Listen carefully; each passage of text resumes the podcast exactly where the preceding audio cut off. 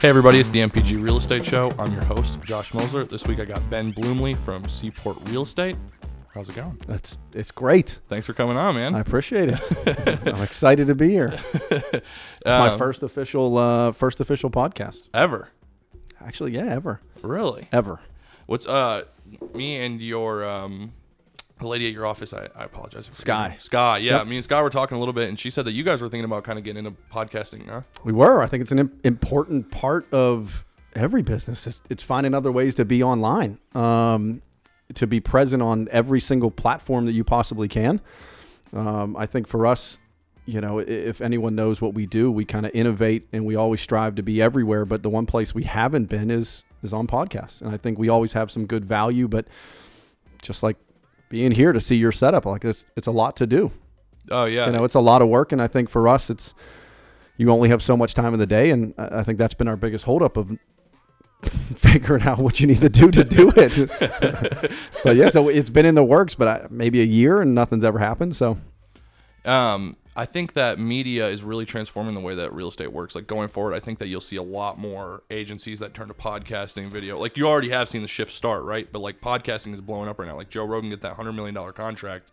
I feel like that really blew the lid off, and now you're just seeing more and more people move to podcasting, especially in real estate. yeah, I think so. As long as you're doing it the right way, I think that's what you know. Uh, if I can talk it like six years, six seven years ago, we started the thing called Port Talk, and that was a it was a spin-off. I saw something out there, one of the agents doing it somewhere out in the country, and it was just them creating their own space um, online, uh, an extension of their business. And and I think where we shined, I mean, six, seven years ago, no one was really doing the straight one-on-one YouTube, Vimeo kind of style.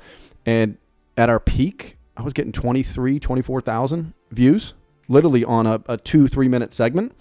And we saw the value, but what, what the kicker was every agent out there kind of does that same kind of MO that, hey, you know, the market's hot. Come use me, come sell, you know, whatever the, the jazz is. It's like the same same MO. And so for us, it was all about providing the right value. And I think for you, it's uh, you've got a little niche here on this and, and, and figuring out Joe Rogan. I, I mean, I, I don't know. You asked me before. I don't know what his podcast is, but I'm sure he's just he's a he's a good, personable guy. He probably just gets into it pretty hardcore. But for us, it's what would the consumers really want to hear? You know, if, if you've got 30 minutes, an hour, however long this podcast will be, what what value, what what would the consumer even want? You know, what do they want to hear from us? I mean, I was thinking in my side like market statistics, you know, maybe new upcoming pro, you know projects, new developments, but um, what we struggled with on our port talk is is coming up with a value. Like you can only say so much, and it's like Yeah. what like versus like I got to a point where I was doing it week after week, and all of a sudden it's like now I feel like we're just doing it to do it, and then obviously you just see the drop off. So I think that you probably struggle with that too, is figuring out how do I keep my listen listeners engaged. Yeah, eh, eh, well, I think. See, I kind of so in the beginning when I first started doing this, I heard. Um, have you heard of Ryan Serhant? Yeah, Okay, so Ryan Serhant was talking about using other people to create content for you, absolutely. and so that's why immediately, like from the first episode, I was like, let's just get a guest in here, and I'm Yep. just going to try to do a guest Yep. every week because I think talking into a mic on your own, people can, like you said, you can only come up with so much on your own. Yep. You know, so now by so by having guests come every single it's week, more natural too. yeah, it's more- it's just like a a natural- yep, conversation. like, correct. Yeah. And to that point, actually, it's funny. All of our YouTube and all of our Vimeos, all of our videos that we're doing now, if you look back seven years, like I said, when no one was doing it, everything that we said, it was like it was really rehearsed. All of our marketing videos, and that's something I'm sure we can chat about, is is kind of where we feel we kind of elevated the real estate experience with our marketing videos. But it was it was so methodical. I used to memorize my scripts like this is Ben Bloomley, and this is one two three Smith Street. I welcome you to this home, and it was so like just just boring. And so now you've realized the shift of these podcasts. It's it's just just be yourself. And that's what we try to tell our agents when they're doing these videos. Like it's okay if you uh, uh, if you if you fumble up. It's like people want to see you just being you and natural. And so like that's why we've we've shifted and, and it's like if I screw up on one of our port talks, just keep rolling. Yeah. Like if I just blank out for a second, like I've made I've horrible ADD, like I told you, it's like like my video production team will like snap me back like what are you thinking about like football or something like you're you know like your kids just come back but it's like it's people want Yeah. I think people enjoy that authentic experience. I think that eh, by and large, like the culture is actually yearning for authentic experiences. Hundred percent. You know what I mean? That's been the biggest shift for us. Just be yourself. Because ideally, if you try to copy someone else, it's like, like you don't want to be Joe Rogan Yeah. because no one's going to listen to you. They're going to listen to Joe Rogan, a million followers. Like they want to find something different because someone's going to wean off Joe, and it's like, man, I want something like that, but different. Yeah, you don't want like I'm never gonna be the best Joe Rogan. Yeah. Or I'm never gonna be the best Lex Fridman. Nope. Like I'm only Just the best be the yourself. best Josh Mosler. Yeah. Hundred percent. You're gonna you're gonna be the guy that when I walk in, you're gonna serve me Longbranch whiskey at one o'clock in the afternoon. So, mind you, I wish I don't think there's video and podcast, but it's like that's a pretty cool welcoming gift to have a little one o'clock afternoon whiskey. I like uh I always invite everybody on and, and I always ask them what their favorite drink is and I Yeah. like when alcohol related drinks are the one because I feel I like makes anything when alcohol's yeah Yeah. I like you know? anything when alcohol's involved. All right. So um normally I'm gonna take a drink. Oh yeah, you're good. Um, normally my, my my first question is, um, so you turn 18. What's it, what's the trajectory from kind of when you got out of high school till right till right now? I thought you meant like I just turned 18. I was like, I'm like no, I don't know who, who lied to you. Um, what I was at 18 to where I'm at now. Yeah, like so you graduate high school, you get out of high school. Yeah. Like, what's your plans? And then kind of like how's all that Chicken. changed and formed you, and then what's the journey? Can I cuss? You can cuss. Oh, yeah, okay. I just didn't know the, the demographic. I said shit. Um, 18, I graduated. I went and um, all my life was big sports. If you ask me from six years old to 18, my, my goal was go to the NFL. It was all football, all football. Went to college, um, got a scholarship to play football. But ideally, the school I went to um, was specifically uh, it was an intelligence studies major. The program was called Research Intelligence Analyst Program. It was the only program in the country at the time, and all I've ever wanted to do was go work for CIA, Secret Service, NSA. Crazy, whatever it was. If I didn't play football, I wanted to go work for the government agency. I visioned literally working CIA, gathering human intelligence, crazy stuff, and uh, so I went to school for that. Um, grades were not good. Football helped me get into it. To be honest, they actually like saw my ACTs and SATs. Are like, ah, yeah, good thing you can play. Uh, so I got into school, graduated, but honestly, by the fourth year of me being there, I realized that that is not the life I want. I don't want to leave here and spend the next five years in Tajikistan growing a you know a nine foot beard and doing some weird awful awful stuff. So uh, I got a random internship uh, at my brother's company, and I probably won't go too far into it, but it's a it was an investment real estate company that he started with another guy. Like a REIT or what? Like a Uh, somewhat like a REIT, yep. But the the guy that he started it uh, with is kind of a big deal. His name's David Ivy, um, and uh, unfortunately, he just recently passed. But he's one of the biggest business mentors in my life. But um, he also created cell phone towers, what? so it's kind of a big deal. That's a big deal. Yeah, really big deal. Like he invented cell phone towers. Yeah, like literally the yeah him and another guy invented cell phone towers. Company called uh, yeah him and another guy and Bob Crown uh, started Crown Castle. It's a publicly traded company now, and so long story short, he got he got pushed out. He was coaching football with my brother. They started this company, and during my senior year, they're like, uh, "You want to come intern?" I'm like, I mean, like, sh- sure. Like I'm just I'm training football, but like you're gonna pay me and like you know whatever. So I got to travel, and literally by the end of the intern, um, life changed, and I had some offers to go play football afterwards, but um, I just felt something good about the company, and I knew that it was a long shot for me. I'm a five ten, you know, skinny guy. Um, but I had a really cool opportunity to work with this guy and learn from him. I was like one of like the sixth or seventh employees. So worked for him for a year, and literally we went back and we were buying underlining ground leases. So had easements, and so I kind of got my groove into the real estate space. Um, we were buying underlining ground leases that he created 25, 30 years ago. And uh, after a year, during that time, I was working for that company out of Pittsburgh. And just like one random weekend, we were down looking at towers, cell phone towers in Atlanta, and I was staying with family. And um, sorry, the wild turkey makes you a little burpy. um, is uh, I was staying with family, cousins of mine, and during that trip, they just said, "Hey, are you happy in Pittsburgh?" And I'm like, "I mean, everything's cool. Actually, it's really great." But uh, they had a really good opportunity for me to work for them, and they had at the time one of the largest real estate companies um, in the country. She was, uh, yeah, one of the most successful agents in the country at that time, and uh, gave me a good opportunity. Moved down and literally learned the ropes. So I mean, they taught me everything for three years, and um, by about 2010, I branched off, started my own company, which is now Seaport Real Estate. Um, So that like- was in Atlanta that she was. I w- it was in Atlanta. Yeah, he and she. Yep. Okay. Yep. They were both in Atlanta. So then it just parceled off into Savannah in 2010. What made you choose Savannah? Like, were you taking regular Statistical numbers. Yeah. So like the, the the major that I had was all about analytics. So we were able to understand trends. We were understand. You know, it, part of our job in those four years in, in my education was understanding intelligence, how to gather intelligence, how to break down intelligence, all different times, whether it was AI or human intelligence. So I was a big numbers game. And so we had a couple opportunities, and it was a lot of statistical data um, that we ran for months before I made that decision to leave my girlfriend, now wife, um, behind for two and a half years.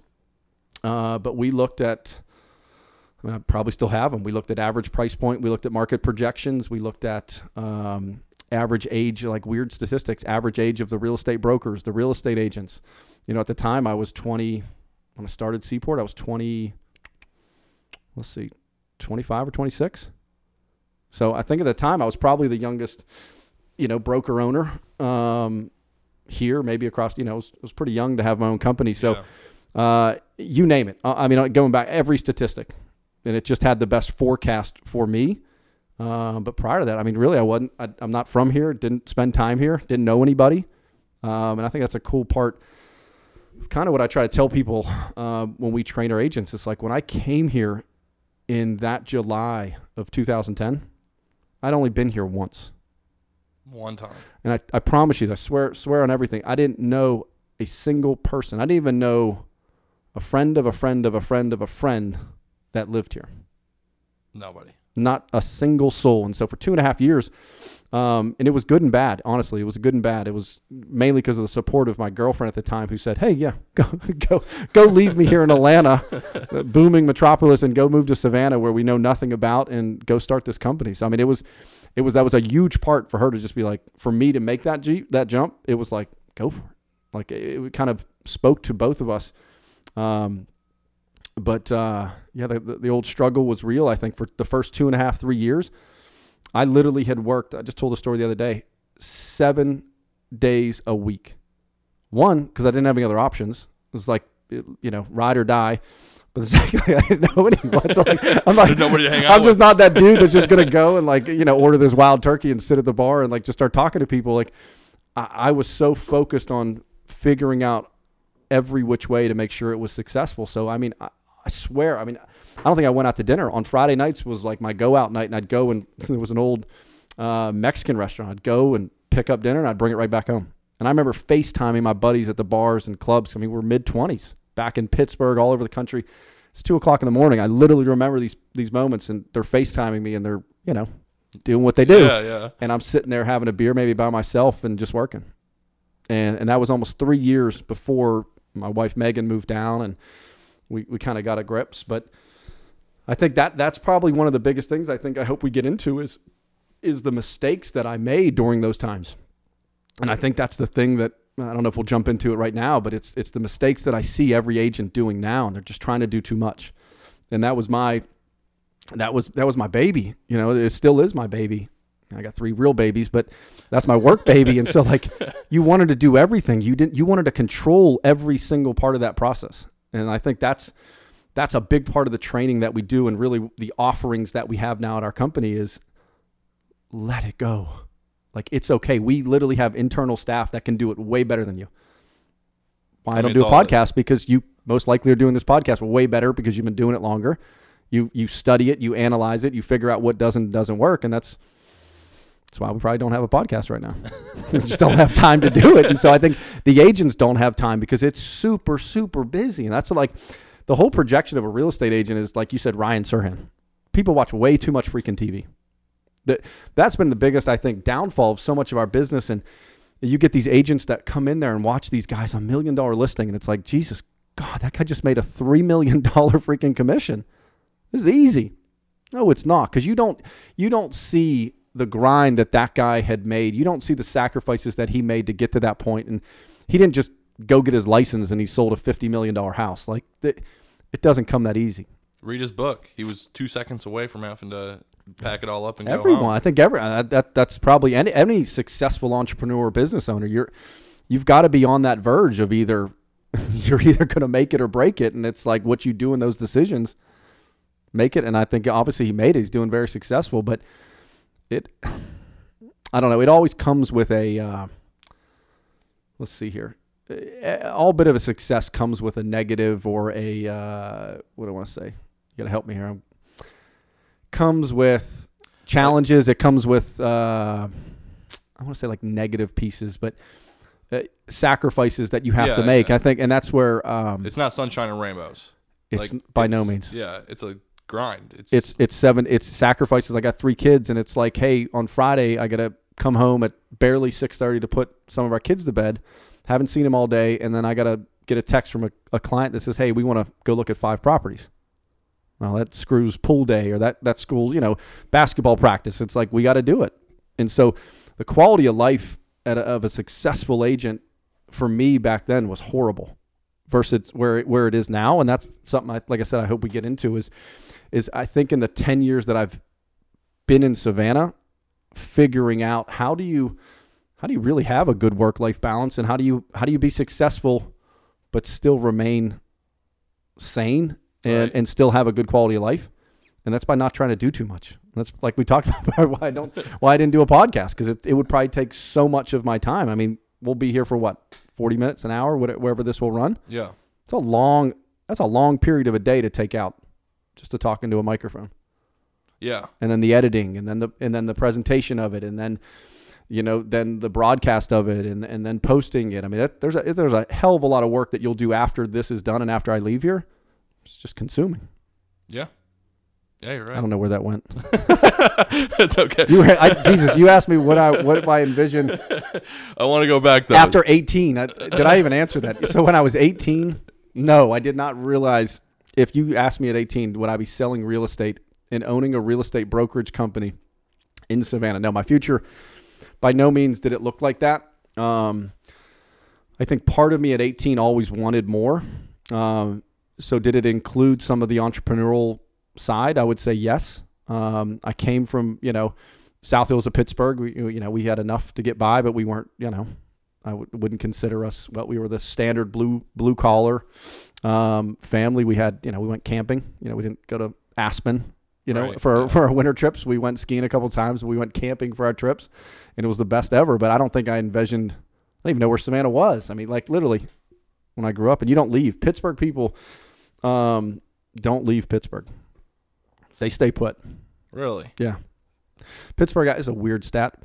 I I don't know if it's still true today, but Pittsburgh years ago had the highest return rate of ev- of any city in the entire United States of America. So people leave there, but they always come back. Highest return rate. And you've got some of the shittiest weather in, in all of like literally it's sunny there like 5 days out of the year. You've got good sports programs. I mean it's a pretty city now, but it's it's a, like the craziest statistic. Just good people. You know, not blue collar people. It's just a great city. Let me ask you this. Yeah. Um, so in kind of getting off, like off topic, Yeah, back on topic. sure. So 2010. Yep.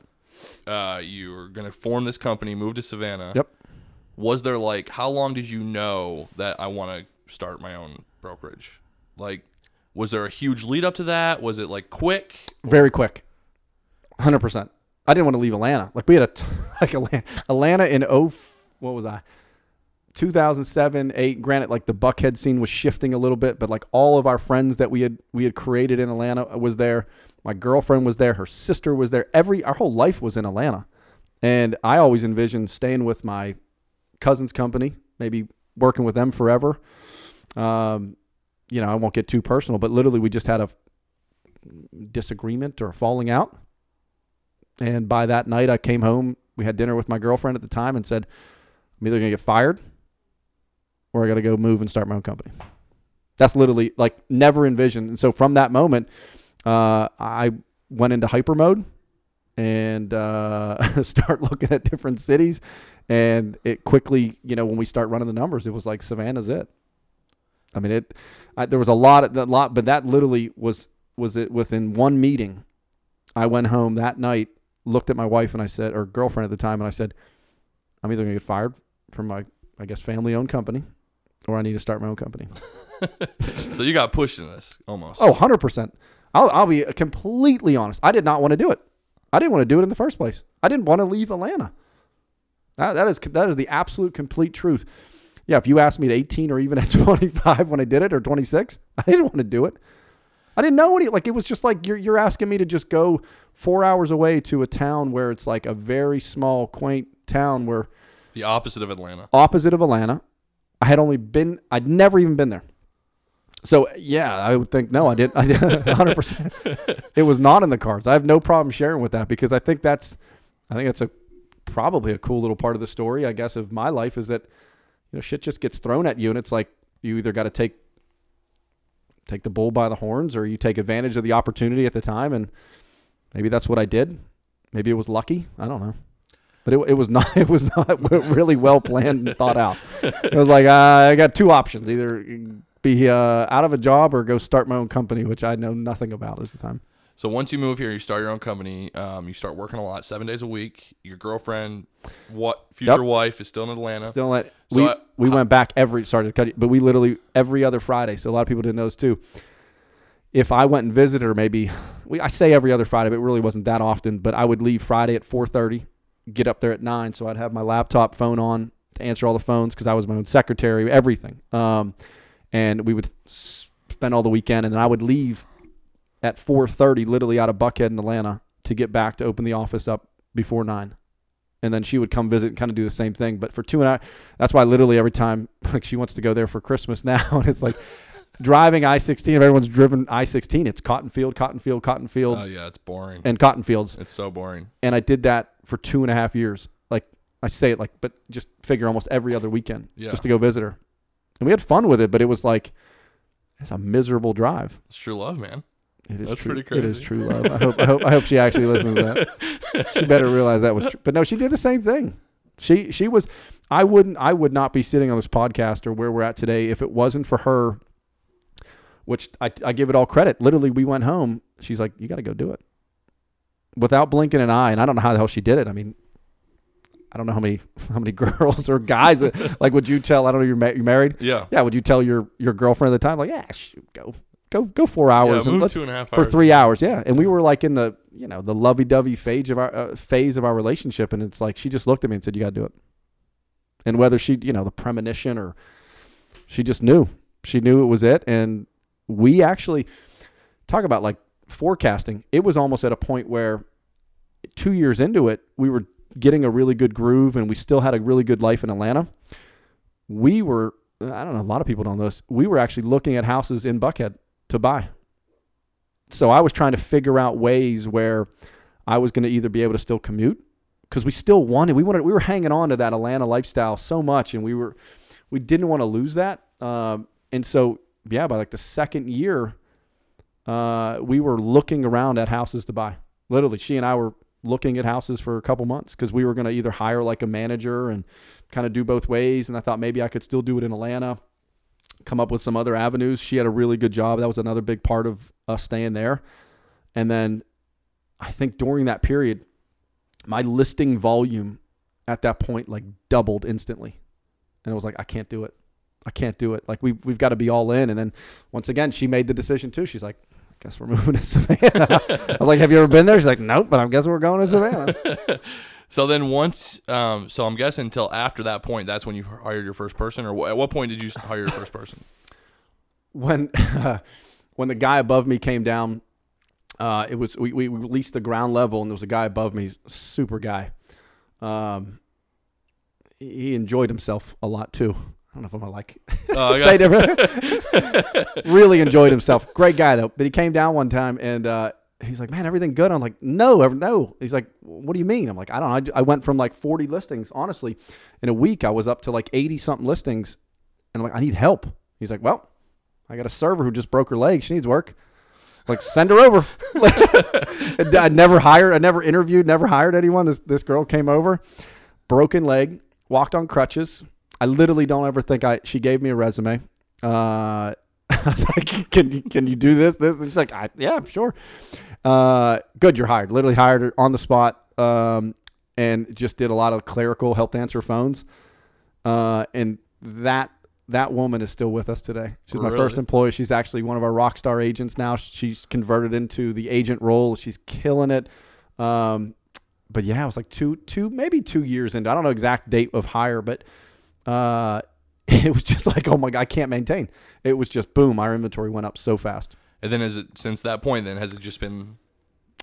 It Nothing. has, yeah. Through the progression i- is is I think through all that when you're when you're individual broker owner, and you're scaling at such a rapid rate, your visibility in the market was all over the place. So literally, 2009 there was no big green Seaport real estate signs. By the end of 2010, there was green Seaport signs all over the place, and so it gets attention. It pisses people off because it's all like, "Who the hell's this guy?" Like I literally, he didn't go to high school here. He didn't, you know, and it did. I, ha- I had a lot of people that were angered with me because I was taking a good market share up, and you know, it just is what it is. But through that period, I got to meet a lot of agents, um, and I think by about the fourth year, I really start saying, "Well, I'm getting call after call on these signs. Like, let's start evolving." Because at that before that point, I would just get sign calls and I would send out referral agreements to these agents, and I I had my core group of agents that I really liked, but it, then all of a sudden I was like, why don't these people just come work for us?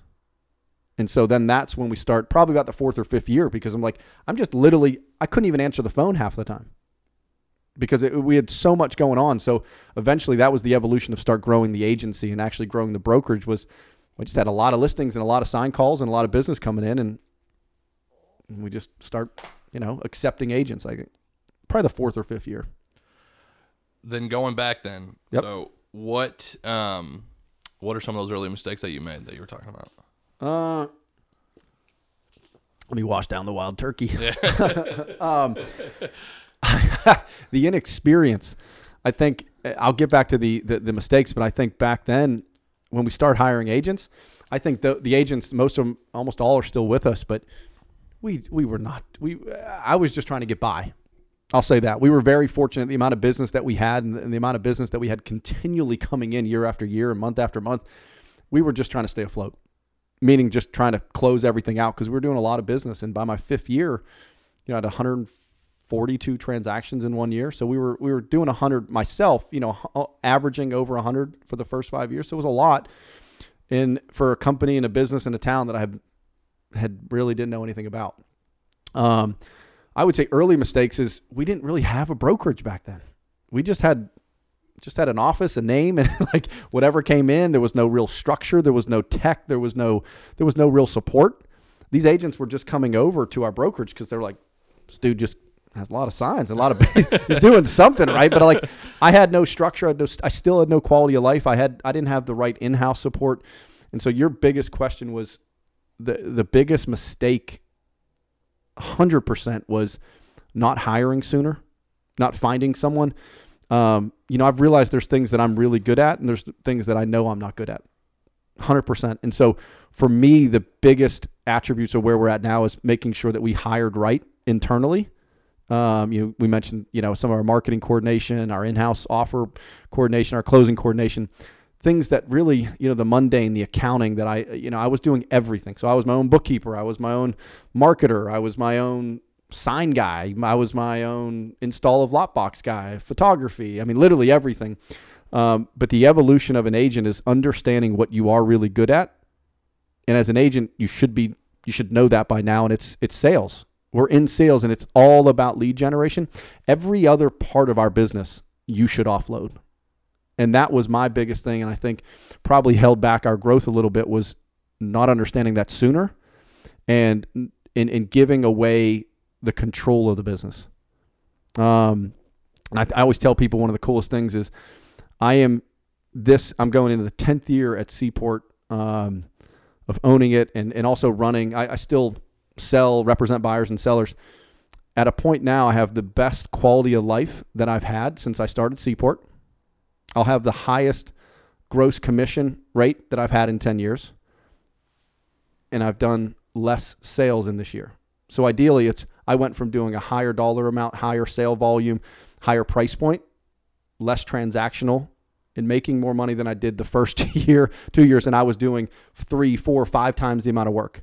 Right. And and at this point now, versus ten years, I don't do any of my marketing. I have someone filming my production. Um, I have someone writing the offers. I have someone managing my closing. So literally all I'm out doing is lead generation. But now what we're molding more into is just helping grow Seaport real estate.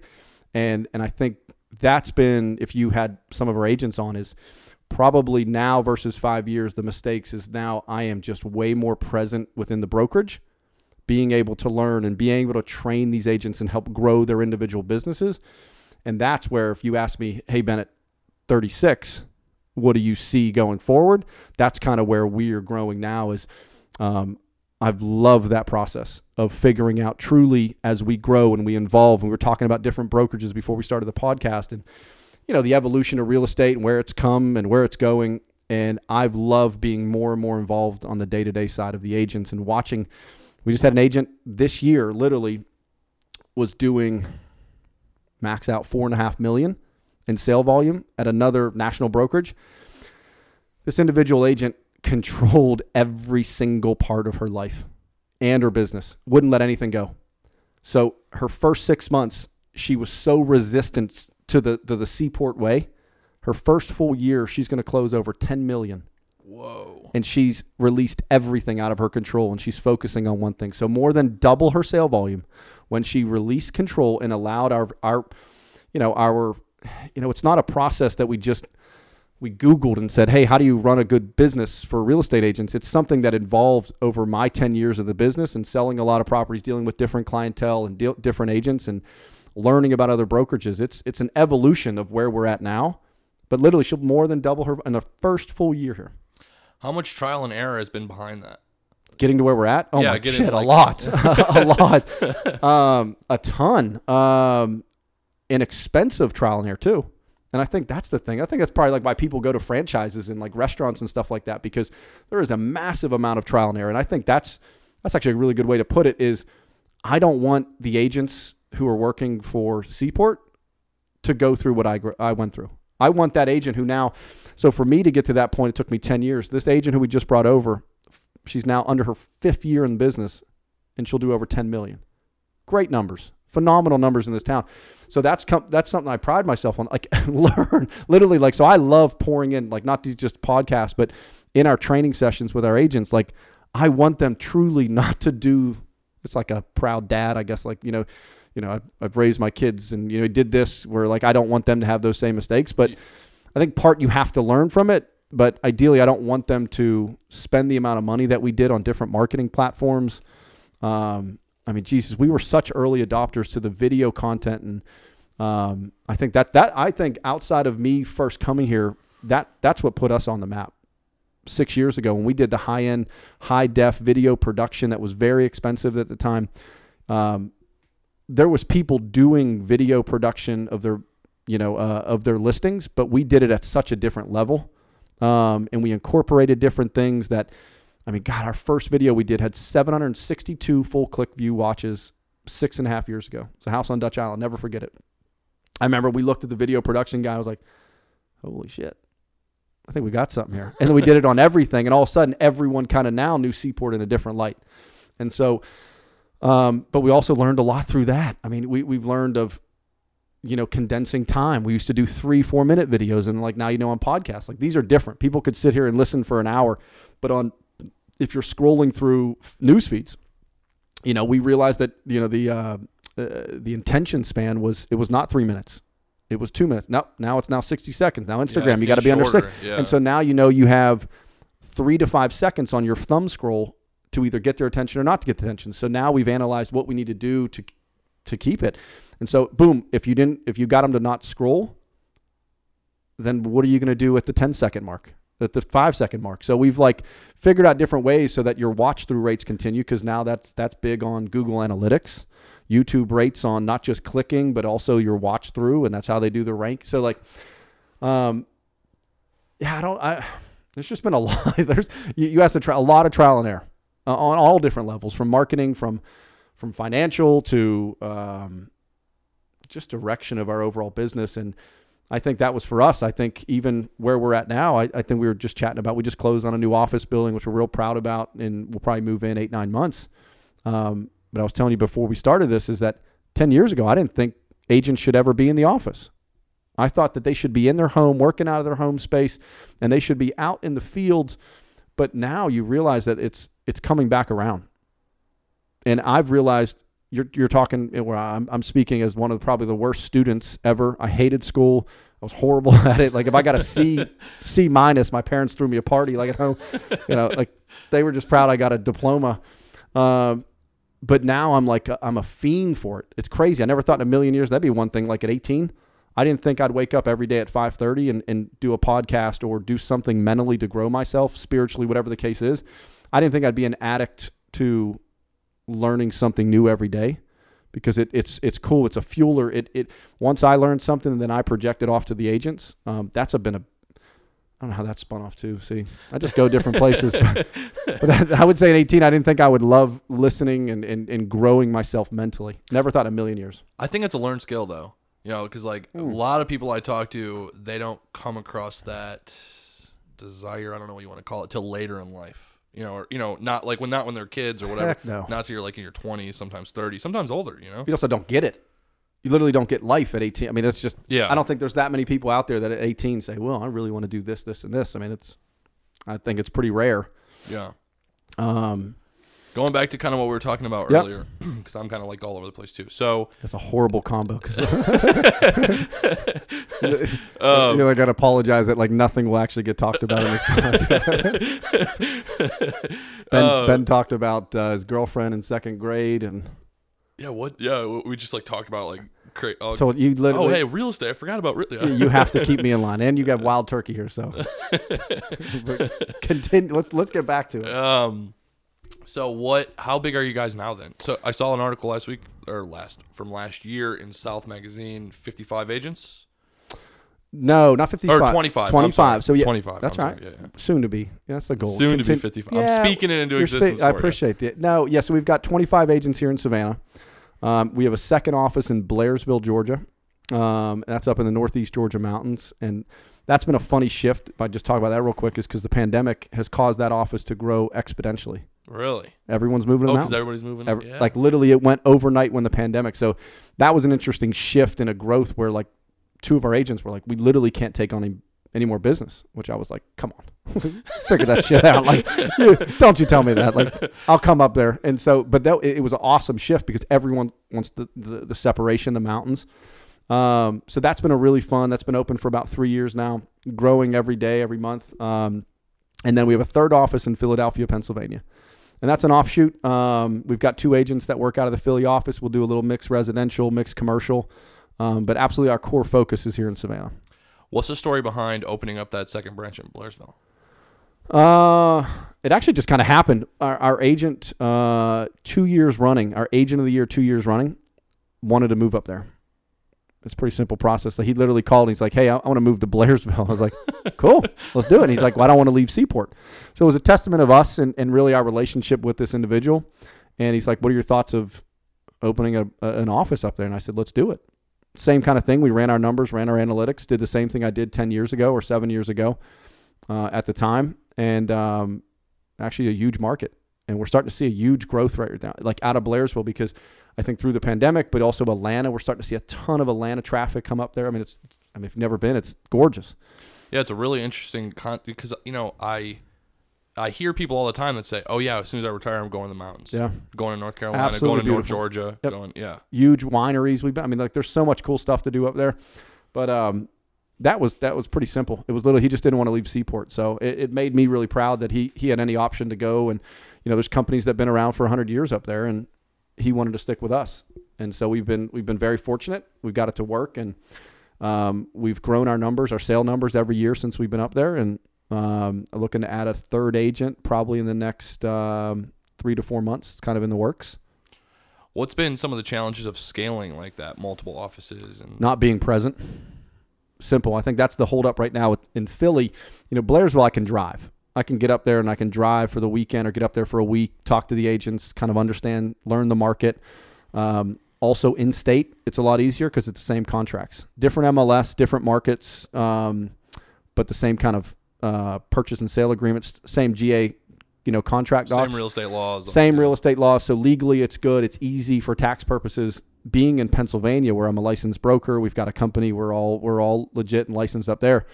Different contracts, different laws. Um, you know, different ways that they interact, different things that they do during an inspection period that we don't do down here, um, and just a completely different market. I mean, you're talking a two-hour flight, 13-hour drive.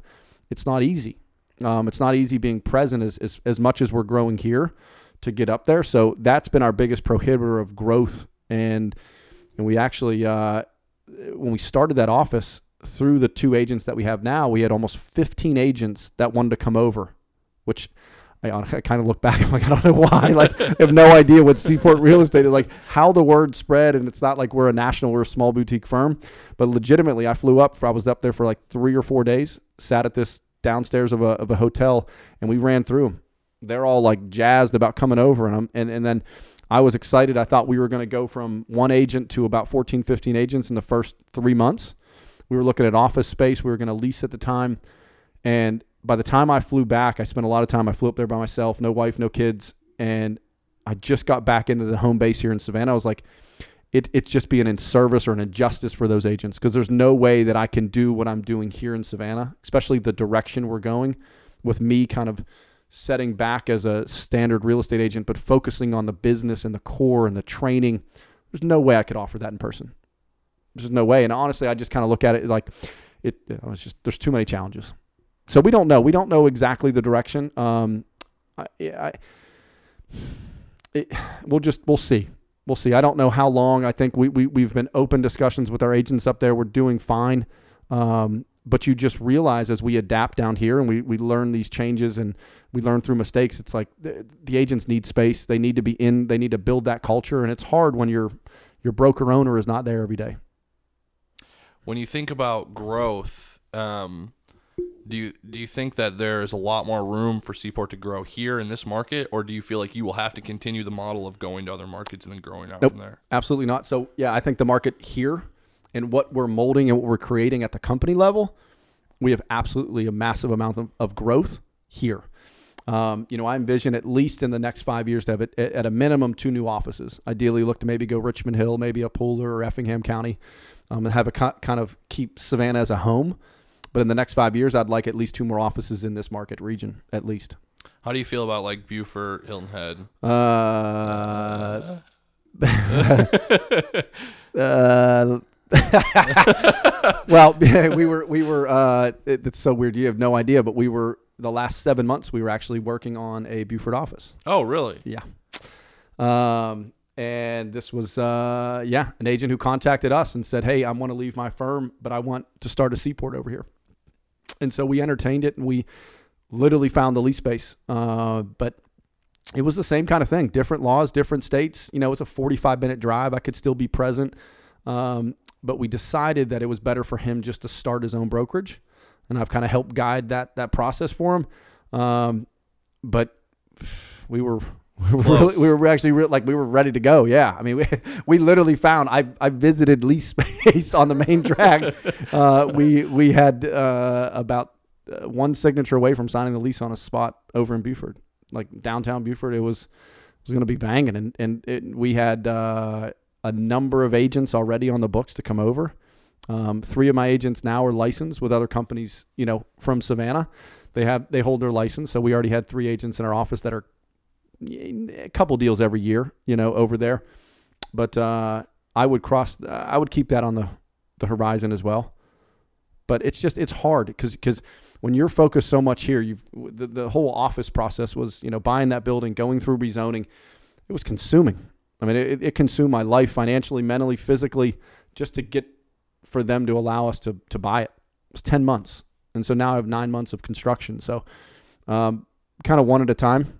Yeah. So it. prove that concept, get get the culture built up in our main core office, and then I think once that's done, then we'll look for the next one. Um. Cheers. Cheers. So in this new office space, um, you were kind of talking with me a little bit about it before, but what's your vision? What's your plan for Seaport there? Um, building the culture that we've kind of lacked in our current space. You know, we've got an office condo that that was bought for a specific reason. You know, 10 years ago when we started it and as we grew with other agents, I did not want it sounds crazy, but I have no problem admitting this. I did not want agents sit in my office because what I saw in the traditional brick and mortar was a group of agents that would come in, talk about the grandkids, talk about the kids, sit at the, the water the water jug and get a coffee and eat lunch, and it was like I didn't have time for it. Like I, it would have drove me nuts if I walked into an office back five, six years ago and just saw agents sitting around. But ideally, the concept and the design of the new office is is to allow for very flexible space. We, I think the agents in our office, I don't think there's maybe one or two that would actually work five days a week, seven days a week out of there. But in today's world, it's more of a flex space. So, like, you know, just simple things like every desk we have, like, you wouldn't have, Josh, you would not have your own desk. It'd be a flex space where you would come in, and if you're an iMac, you'll have, you know, the different cords and the jacks. It's the dual monitor setup. It's more of a flex space, you know, open kitchen with everything that you could want legally trying to figure out how we can get a beer tap in the fridge, you know, for happy hours and stuff like that. Checking with legal on that. I, I, there's a little bit of a risk there, um, but a production room, you know, a training room. It's the things that I think that we're shaping the future of real estate, where, you know, it's not. It's not generic training. It's training these people how to be salespeople, how to how to take cold calls, how to do video production, how to be in touch with the current time. So like these agents can come in, make their calls, clear out their emails, schedule the listings, get their marketing binders, their signs, but on the way out, can go back with our marketing team and film, you know, a mini Port Talk episode. Hop on to maybe a potential podcast, whatever the case is. But we'll have a full blown studio in the back. There'll be outside space. There'll be a place to meet their clients. So we're gonna have a fun little agent area, maybe some games and stuff in there to play. But I wanna I wanna rebuild that culture that initially I didn't think we needed, but now I see it, and it's like maybe through the pandemic, maybe I, maybe that's part of it. Is that people now I think are earning for that social interaction but it's it's with the the right twist in the office. I don't want my agents just sitting around because I literally probably will loot. Like I just I can't see it because our agents they have so much potential, and to see some agent just sitting over in the corner, like you know, looking out the window, it's like no. If you're in here, get on the podcast, go do something. Like there's always there's so much that you could do on a daily basis. Right. You know, I'm a big Grant Cardone guy. If you don't follow Grant Cardone, like Oh yeah, I follow 10x. So 10x, Yeah. like I've literally been to Miami. I followed him. I listened to all this stuff. It's like you should 10x your life in so many ways, and it's like you could 10x podcast, 10x video production, 10x blogs, 10x your follow up with your clients. Like, don't ever at any point seven days a week tell me that you don't have nothing to do in our space. So I think that's where like we'll kind of create that space that don't give me that that BS. Like we have everything literally handed for you right here. Have fun with it, but create value while you're here. Do you listen to uh, Gary Vee very much? Gary Vee and Grant Cardone are like my two faves. Okay. Yeah, Gary Vee is my dude. So Gary Vee, I feel like touches on that a lot about like the importance of company culture, and I think that Yeah. I think that a lot of business people have been coming around to that, but not quite like that. I mean, that's a pretty that's a huge uh, endeavor. I think it's going to be awesome. Yeah, ideally, it's making it fun too, because I think the real estate's been very bland, and, and and I never, I was cautious about saying this, but I mean, Savannah's an old town, Yeah. and I think that's, I think I probably told a million people this, but I don't, I don't like ever, I'm not calling out anyone, but I, ideally, Savannah is not only an old town, but the real estate business, before really we start doing our videos, was dated. Everything, everything was dated about our space until this fun period that we're in um, the amount of video content and different things like i mean you know if there's a listing like I, you know you talk about the south mag but like back then if there's a pool like i'm jumping in the pool like showcase your property have fun with it but that was the big shift i, I think i saw was that there was an opportunity especially here because i will say that six years ago when we start doing the video I wasn't the first p- person that just like got in front of a camera and started talking about real estate, or I wasn't the first to do a marketing video but I really was the first one here to really blow it out of the water and bring it kind of to life. And I think, and it's fun, and it's almost, it's crazy to me that I would say only maybe 20% are kind of still kind of following that mold because it's tough. If you don't have a production team, if you don't, if you don't have what I have behind me, there's no way. If you want to try to grow your business, there's no way you're sitting here doing this podcast. 10 years ago, I wouldn't have the time to sit here with you. But I've got a mark, I've got a full staff behind me managing everything of my day to day right now. Like literally, I mean that's a, that's a good point. Like to look at it that way. Ten years, there's not a chance in hell I'd be able to spend what an hour, two hours with you. Yeah. No way. Um, but it, it it's going to be fun. I think that's the thing is like we always strive on on doing things differently, and I think the agents will see it when they get into that space that it's differently the way we train, the way we we interact, and our offerings in through the office. Everything uh, thing we always talk about is we always want to continue to innovate, but I always want to say just do things differently. I'm the Yankee from Pittsburgh who literally has been different down in this this part of town since day one. Yeah. So I, I feel like I'm always striving to, in a good way, stand out. And it's through innovation, through video, and I don't know. There's just easy, free tools, but it takes time. Social media has definitely made that whole thing way easier. It's it's very easy to get exposure now than it used to be, and be innovative and creative and and express yourself way easier than it used to be. Yeah, and I think the struggle with so many people is, and this was, I think it was Gary Vee or someone I just listened to, and it's like, stop trying to do it all though. Stop trying Yeah. to like. There's the, there's now TikTok, there's Snapchat, and it's like most of agents get up every day and like, well, what do I do first? Just just create. Stop overthinking it. Stop worrying about if this was right, this was right.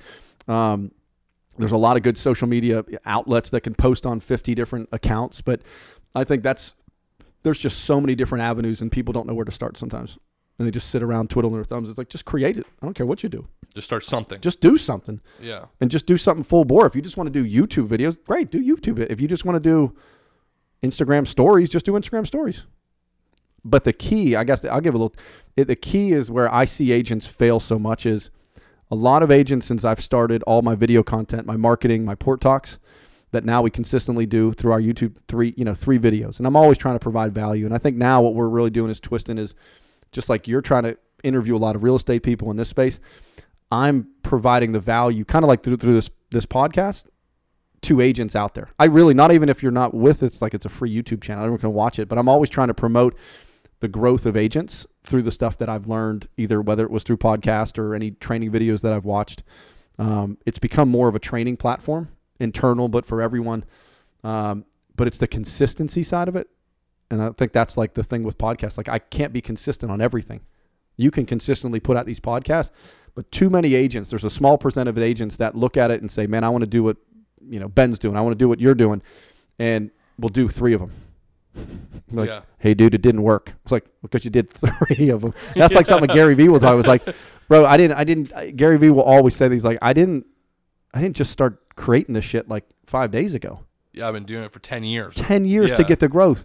And he's been doing it every single day, doing 50 Instagram stories, 50 posts, 50 blogs every single day. And it's like, it finally caught on. He's like, no one was watching my stuff back then. like, I can imagine Gary Vee saying when somebody comes because I hear this question all the time. Yeah. Gary, I've been doing it for seven months and it's not working. You haven't even fucking started. Haven't done anything. Yeah, Literally. anything. yeah, so that's like 10 years ago. I think Yeah. that, like, looking back, I, I don't think, I think that's something I always say. I literally, we've had very good success. I've had good awards. I've had great sales num, you know, sale numbers in 10 years. But that's the fun part. Truly, I don't think we've actually done anything in this town. I really don't. I think we've literally, I think I'm just starting to click a little bit on kind of how this business works, how a real estate brokerage should work. And I have no problem being honest about it. I just don't, I don't, I don't think we've even hit it. And it's fun. I think with all the new tech and all the new changes and now a new office coming, I, I, think we're still years out before we really get going. Let me ask you this. You said something kind of interesting, which is that you're putting out free content because you want to help new Yeah. agents. So then, what drives you exactly? Like, why do all this? Like, what's what's the point for you? Is it to help people? I've enjoyed that more than anything. Yeah. I, I absolutely have and, and that's the shift in the role shifting right now is I'm trying to step back a little bit in my day to day business of listing and sell you know and, and representing clients and to really grow the brokerage and actually help specifically the internal Seaport family of agents. Um, but it's been fun, like talking about the agent I just told you in one year. Yeah. In one year, like no BS. One year, four and a half million, over ten million. In her first year of just changing, and she this this she was doing things her own way, protecting her business, literally like like a little bear cub, like not letting anyone in. And when I let her just finally just relax and say, "Let me show you a different way," over ten million. That's life changing. That's a lot. That's yeah. life changing money right there that she's providing now for her family in one full year. So the thing is like, boom, let's keep going. So that like for me, that like what got me going was that seeing something like that and seeing the agents now being able to dissect like, God damn, like I think we are onto something. It really does work. You know, it's kind of like proof and concept. Like it absolutely is working right now, and I'm excited to share it. That's I think for me, the day we finally closed on that office building, it's like, God, let's do it, man. Because I'm going to show you. I'm going to show what what an agent really needs, and we're going to learn. We're going to make mistakes at that office. We're going to add on. We're probably going to build on. But once we figure that, let's go do another building, another building. And I don't want to stop. Let me get. I'm gonna get a little bit more personal. Okay. So um, I read uh, online uh, on your website that your mother had died from ALS. She did. See. Yep. Um, and I, so you guys do a lot with charities. We I, do. I read. Yep. And then, how much do you feel like that has driven you to to kind of be the way you know succeed the way you have? Do you feel like that drives you at all? Every second of every day. I uh so being on a on a personal level, like I uh it, may be too far off for people and things like that, but you know, going back in our in our lives, we didn't like I told you, we didn't have a lot. So so with the way I look at it is, yeah, she passed and she was diagnosed with ALS, but the way I look at it is who knows where myself, I've got an older brother, younger sister, um, and this is kind of way I portray it and, and the what I believe is who knows what the outcome would have been for us. Um, you know, we didn't, you know, South Hills of Pittsburgh. Everyone's a normal Joe kind of guy. No one really has these huge aspirations. Uh, I believe that she gave her life at the age of 52 for us. And so why I get up at 5:30, why I have the drive that I do is because it would be a dis a massive disrespect to someone that gave their life for me to have a better life. Within the first year of she uh, of her passing, my brother got hooked up with a guy that fucking invented cell phone towers. His life was changed forever. Like, Yeah. Come on, the, the guy's a big freaking deal. Uh, married, married um, his now wife, three healthy kids. My sister marries um, her high school sweetheart, huge doctor back in Pennsylvania, owns his own dermatology practice now. Um, three absolutely beautiful, healthy kids. I get a chance to move to Atlanta to work for my cousins and now own a company here in Savannah. So, literally, like, if you asked my brother, my sister, none of them would ever say that they'd be at where they're at now but I believe there's a part of all of us that realize that like that's what drives all of us every day is that how dare like you know I think literally I don't think I'd have any of this if she didn't give her life for us to be better where we're at. And now I have three beautiful healthy kids, married, you know, roof over my head, a company that we keep growing. Um, so that is, you know, that's my reason I get up at 5:30. I stay up late 7 days a week. Like that's my drive.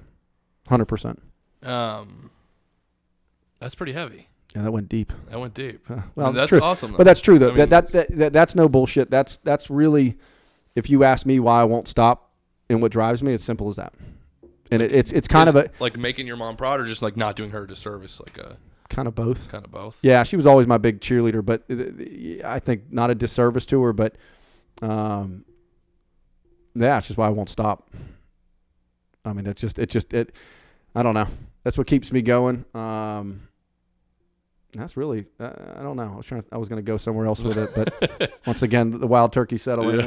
Um, Um, let me ask you this then. So, uh, shout out to the I don't, what what's the ALS? Uh, Uh, Yeah, so uh, yeah, absolutely. So it's it's good timing. So in about a week, we'll, we're going to be posting. Um, my brother was actually shout out to him was just named. Um, he, he just got honored with a massive award from the National ALS Association. He's helped coordinate for ten years a golf uh, for ALS up there. Um, hundreds of thousands of dollars we've raised. He's going to take a back seat for now, but I'm going to take the reins. And so this coming April, we're going to do down at the Ford Plantation. Uh, Okay. We're going to re kind of generate the golf for ALS um, through a partner of ours. He's the club pro down there. And so uh, this April, we're going to do a charity event there. Um, we also help with the, the walk in Atlanta, but ideally, this is going to be kind of my new baby that we'll focus on um, this coming April, hopefully COVID free. so follow you. Keep you're gonna post. Yeah, we'll post it. Yeah, in about a week or so, we should have all the new dates, the times, sponsorship opportunities. So that will come, yeah, this April. All right, awesome. I'll Yeah. uh, whenever you post it, I'll, I'll Cool. share. Thanks. It'll be awesome. Yeah. Um. All right. Let's shift. I want to shift gears a little Cool. bit more. I know Yeah. we're, we're running a little bit low on time, but um, do you invest at all? I do. So what kind of investments are you making? What's your first investment you ever made?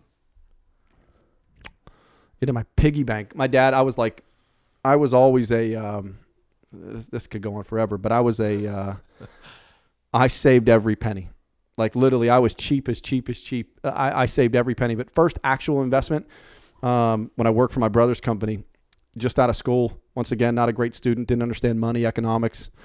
Economics, we had 12 football players in that class, and we rotated every 12th class, literally, and we'd play bocce during that course, which kind of stupid looking back. Like, that was probably a really important class. I probably would have learned something. But no joke, we all got like C's, but that was that was my first class, and we never went to it. Um, which is just so stupid. Um, out of school, he came and he gave me a book. It was like the Charles Schwab guy came in, set up our 401ks, and he told us about um, investing early. And I'm like, sounds stupid and boring. Like, why am I going to put money in this place? And he said, man, it's all about compound interest. And I was like, the fuck? What was compound interest?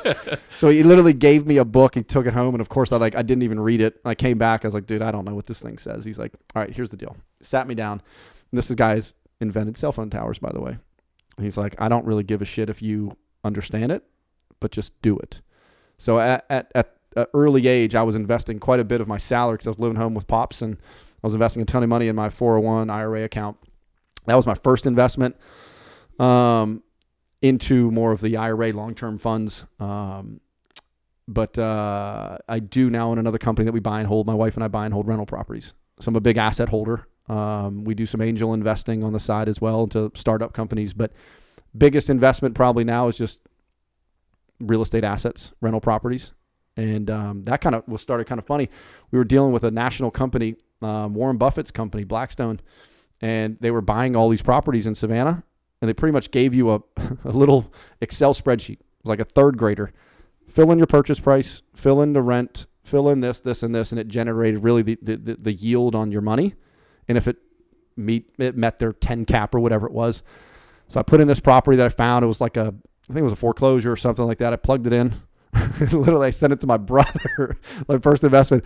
I go, is it 56% yield on your money a good thing? He's like, yeah, you dumbass. He's like, buy it. So I literally, like, because it was almost like it just didn't make any sense. I'm like, because they were only looking for like this 10, 11, 12 cap. Yeah. It was back then before I really didn't know what a cap was. And um, it was like 50. I thought my, I thought the thing was broke or something. It said 56%. and so he's like, yeah, go buy it. You got money? I was like, yeah, I got it. So literally I bought this property and it yielded 56%. So I literally took this company, um, just learning through it. I was like, oh, Jesus, these guys can buy it. Why don't I just start buying my own? So literally, instead of sending these companies, you sending these, it wasn't just Blackstone, it was other companies, but they were like, hey, fit, fit in this model. And if it fit in, I was like, I'll just buy it.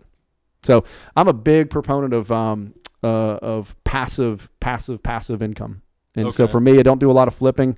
Um, I like the long term, slow, slow nature. I used to always want things so quick, but I've also realized, and I've been fortunate to be around a lot of people with asset growth and um, and the understanding of just patience in investing. And so I've always loved that aspect and um, continually growing our rental portfolio. I think everybody, I think every single person in America should have a rental property. How? When did you buy your first rental? What year was that? 2000. Let's see. Here it was 221. Maybe 2014, 15. Okay, and then how many do you have now? A decent amount. good, good amount, but they're all single units. Um, okay. You know, I don't I don't do multi-unit. I don't do. I'd love to get in bigger apartment plays like little Grant Cardone style, but it's big dollar amount. Um, Plus, we've talked about this before. I've talked about this on the podcast before. Yeah. Which is that on those big apartment complexes, they're getting like five, six caps, and they're like thrilled. But it's big money. So it's it's yeah. it's five it's five six cap on 40, 50, 60 million or 110. Like Uncle G just bought a 110 million dollar deal down in Miami. So he's probably yielding a, a, three and a half, four cap, but it's three and a half, four cap on 110 million. Yeah, but if you build out like 140 single family houses, absolutely, you know, like a huge portfolio of single families. So everything that I bought in this town, because typical investors, especially on multi-unit, bigger, are always looking for that 10, 12 cap. Yeah. Everything that I buy in and around Savannah is always at a 20 cap. Exactly. Great deals. Yeah. Yeah, but it's lower, you know, but it's it's just different. And and he's and it's funny, I follow the crap out of him. If you follow him, what does he say? Don't ever buy single doors. Don't ever buy single doors. Don't own your own house. Don't, don't buy single doors. Don't own your own house, which I, I, I cannot disagree more. I mean, I'm in the space, but I really, if you buy right and you do the right things, why not? I mean, that's how I feel like people. That's how you build your your individual family and personal wealth is by not renting and throwing that money away. And there's tax deductions. There's a lot of different things, but I mean, absolutely not. Like I get his perspective behind it because it's not making you money, but it also is an asset where you know I look at the house that I have, and I made that joke the other day. Like we bought it really well, and it, it will be worth X amount of dollars in say 30, 40, 50 years. My wife and I will die in that house together. But it's like, I'll never see that money. So I get his point. Like that money, when it, when it goes, like we'll be in a grave and the kids will just get the money. So it's like, it's not really exciting, but it, what am I, it's better than throwing it away. Yeah. You know, you could, you could pull hold you could, you could leverage that money. You could do home equity lines out of it. You can use it at a very cheap rate to make that money use it. There's different ways. I think he goes into that a little too too hard, and I, I really I disagree with him in that regard. Um, and I disagree with him on, on the apartment deals. You got to start somewhere. Like my first deal, it wasn't a hundred and ten million dollar apartment.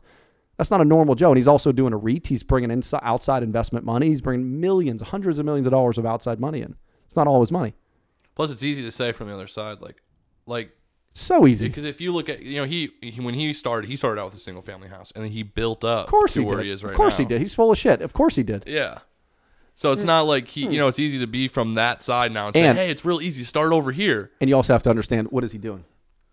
He's he's trying to recruit you to put money into his REIT. Yes. That's another Yeah. thing. Like you have Yeah. to take a lot of stuff he's saying in perspective. Like he's building his Grant Cardone capital. Yeah. So no, I don't want to put my money into your REIT. I'd rather go buy something and yield 18, 19, 20% all day long. Plus, I don't know this for sure, but I heard that they're like uh, rumor mill that they were having a little bit of issue with like payouts and stuff. But I'm sure. here nor Who knows? Yeah. No, um, but I'm a big proponent, and I think that actually, if I don't mind, get out of that for a second because I think it's a, a huge part of my exciting part of Seaport is five years ago, the guy that runs our Blairsville office came to me and said, Ben, I see you're buying rental properties. I want that for my family. I want that passive income. We spent about six months and just at that time with his family budget, he had some restraints, didn't have enough money to invest in real estate. I found through a flight to God, I was kind of like L.A. or somewhere like that. I was flying. I had four hours on a flight, and I was reading these articles online. There was a real estate company that was providing a referral, and every company out there, every real estate company in in, in, the, in the world has. If I recruit you, you get a little piece of the pie. Like there's actually this this national company now. Um, it's a it's a virtual company that if you recruit an agent and they're really recruiting you to be a recruiter, but you get it like 0.0001 and I hate to throw that number out because it's somewhere around there. It's it's very little of what residual money you get from that agent's productivity. We right now have the highest payout for a referral program. If you are an agent of Seaport and you refer an agent over, we are offering the highest payout referral of anyone else around. And it's massive. And it came five years ago because my agent was looking for passive income.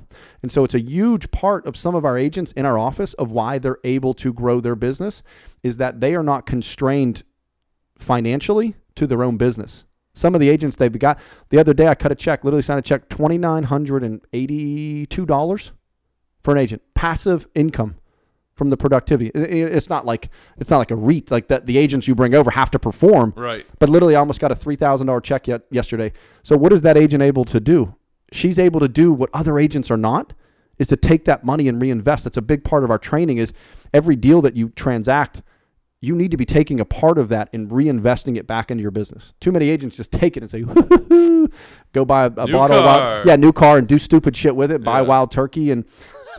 That's actually that's not a that's a good investment. Take that back. Roll roll, roll tape back. That's a good investment but like but do not spend a, a certain percentage to grow their business so we offer an opportunity where like you know everyone knows anyone you know and i think the agents that have come over have really enjoyed their experience and so when they share that and they bring and, and i don't i don't want i tell every agent i'm not i'm not bringing you to be a recruiter but the reality is people are noticing what we're doing and the, and the offerings that we're having if you refer an agent over you are getting the highest payout of any company around in perpetuity forever so it's a massive way. So there's little twists like that that I love. I love, I love because there are some agents that don't have that extra money to buy those rental properties. I hope to God every agent that in our office or anyone that I, I help has that chance or anyone that outside of real estate and sees the, I think it's one of my side businesses that I love. I love investing in that.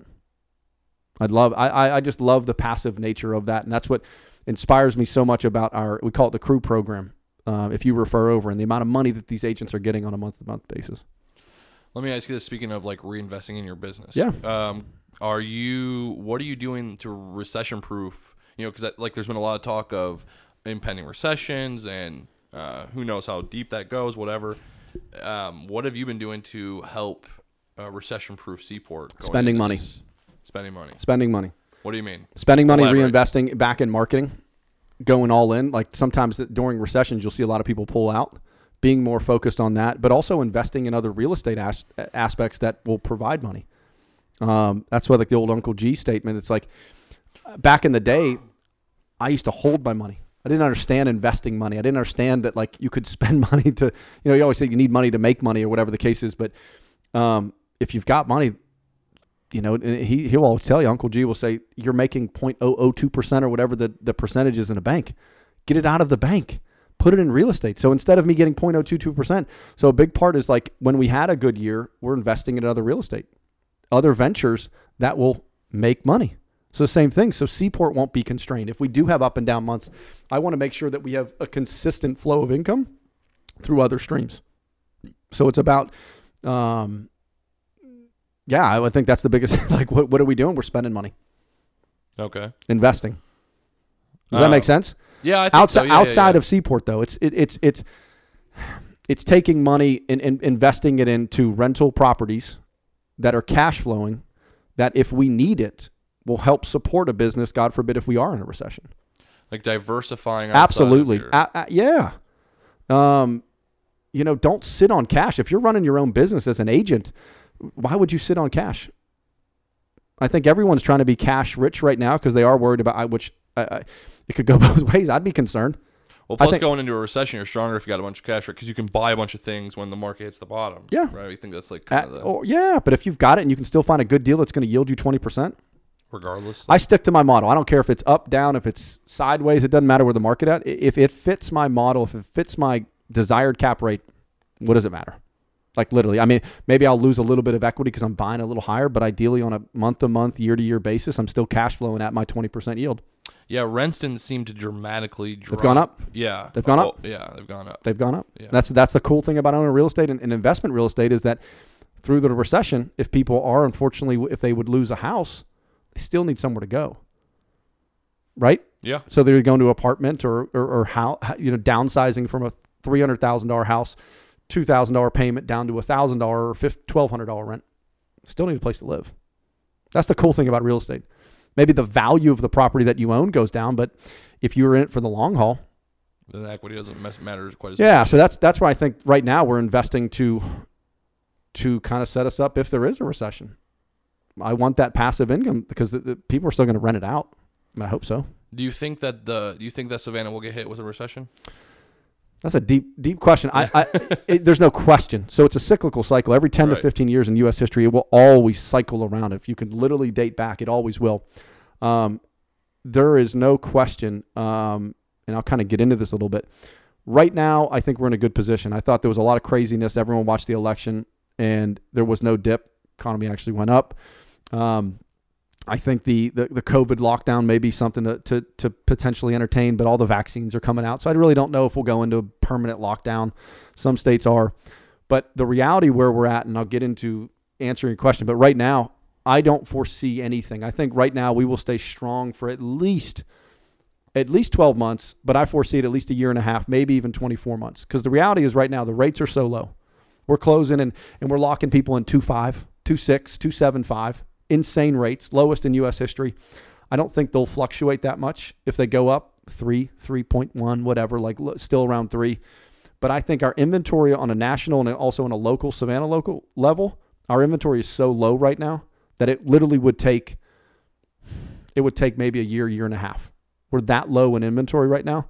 Housing had slowed down because the building costs are up. So I think we at least have a year and a half before, even if something did happen, it would come. And then if it does hit, I think it's going to be very interesting because it won't be like an 08. Um, I think there is a massive amount of things that people aren't talking about during during this whole COVID period.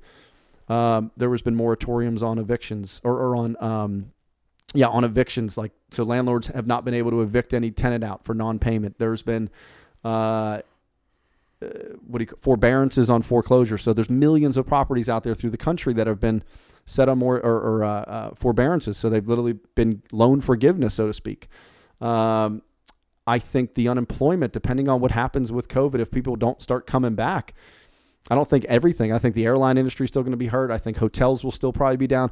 Even if all the vaccines are out, you got to think that still going to take a year or two for people to say, well, shit, let's just get on a plane and go stay and go go to stay at a big hotel with four thousand people.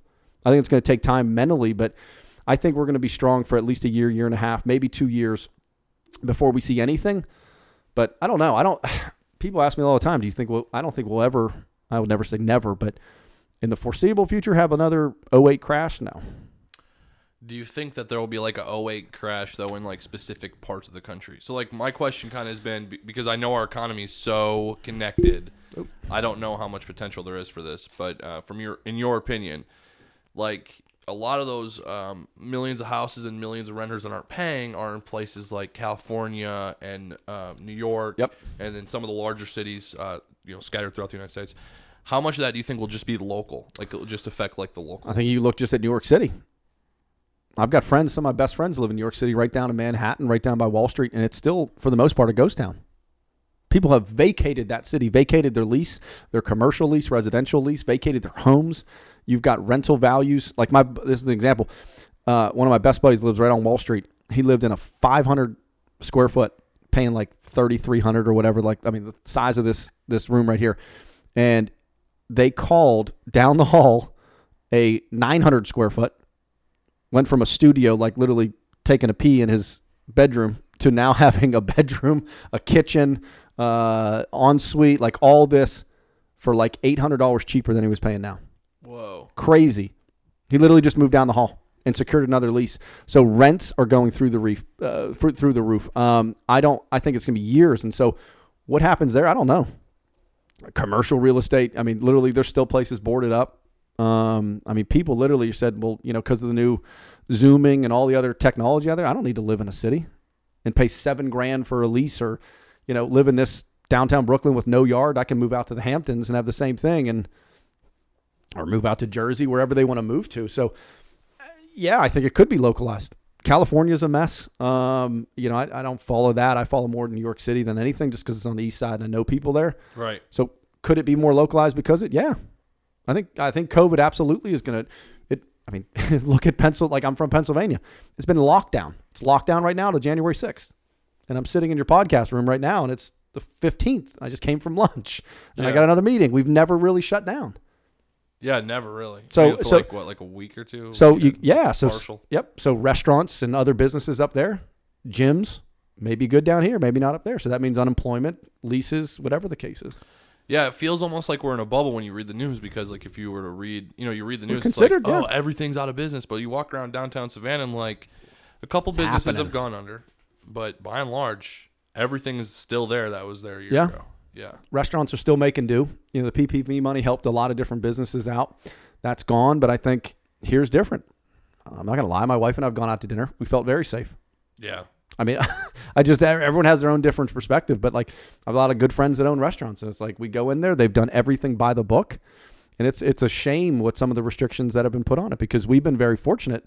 Um, you know, I told this, uh, I tell it all the time to people back home and restaurant owners. One of my best friends in the world owns a bar back in Pittsburgh, and it's like I can't imagine if someone said, "Ben, you're never selling another house until January 6th." Like that would freaking suck. But no, we were able to do what we wanted. But there's there's people literally just getting their doors shut and arrested, and it's like it's crazy. It's crazy. I don't know. Um, which I don't want to get too political with it either. I was just thinking that like that's no, pretty. God knows. We'll, we'll end up drinking the whole bottle of wild turkey before. We, no, no, no. Um, all right, let me. Uh, so, kind of my final question. Normally, um, agent day one. Sure. What advice are you giving them? Or you day one. What advice would you give yourself? Myself or agent, I would say day one, get involved with as many groupings of people you possibly can. It is such a it is such a sales business of understanding, um, you know, where we make our money is through people. You got to know them. you got to know people, and they got to know you. So it's as simple. If you don't have the production quality, you don't have uh, the tech to put all the shit on YouTube. Find ways to be in front of as many people as you possibly can. You could go to church. You could literally go to bars and spend a couple bucks, sit at bars. You can, you can join um, BNI groups. You can join charity groups. You know, one of our agents does a lot of charity work, and he gets to meet a ton of different people. Um, find yourself, and, and these are things that don't cost anything at all. I think that's a lot of times people think there's so many things that like, man, I want to do it. It's like it costs that much. No, it doesn't. It's like the YouTube videos. It- Jesus Christ. I mean, grab a phone and I could put out 50 videos off your phone. You're paying for a phone. You can do the same production on that uh, as any other camera or digital camera. But I would say the number one thing is find a way to to get in front of as many possible people as, you- people as you possibly can, as quickly as you can, and then be consistent with it. Because that's another. The whole consistency is the thing that I think so many agents lack, is that they'll do the same thing. The first year they'll be like, "I listened to you. I did that. Well, how many times did you go to that charity group? Well, I went that one Saturday. No shit. Like, well, it's like the Gary Vee thing. Like, a Gary Vee thing. Yeah. they already forgot about you. You got to go back and see them again on Saturday and again on Saturday. Like it's it's time consuming, but stick it stick with it. Um, it's not easy. Uh, it's not. It is a slow process. I mean, there's not there's not a lot of agents that get into this business and have initial success. Um, you know, I would say that I, I had pretty good success initially, and we continue to grow, but it takes time. It takes years of building this brand, building your name, um, and just learning the business. So be patient with it. Um, and if you get into it, make sure you have enough money to survive because it may be six months before you get your first deal. ten times longer than you think it'll take. Ten times longer. You know, people think it's like, man, I just go out, show a house. Like my wife, who was a, this is like my wife, got licensed, um, went out, showed a property, called me and said, hey, I, I- he wants to write a full price offer. Like, well, that's a good thing. Closed in three weeks, first first day ever on real estate. Like literally, like what the hell? Of course, of course, you would go out first showing, first offer, accepted in an hour. Uh, it just doesn't happen. So be be patient, be present, and be consistent at meeting new people. That'd be the biggest thing I can tell people. Seems like a good note to end on. Yeah, try. Thanks, man. You're welcome. I appreciate you coming Thanks on. for the thanks for the turkey. yeah, man. Of course, it was good. I ain't gonna lie for i i whoever's listening. Or you know, like it's not like live, right? No. No, well, I'm buzzed. Get a little. It's either warm in here or I'm feeling good. So, All right, man. Have a all good right, week. cool. Take it easy. You too.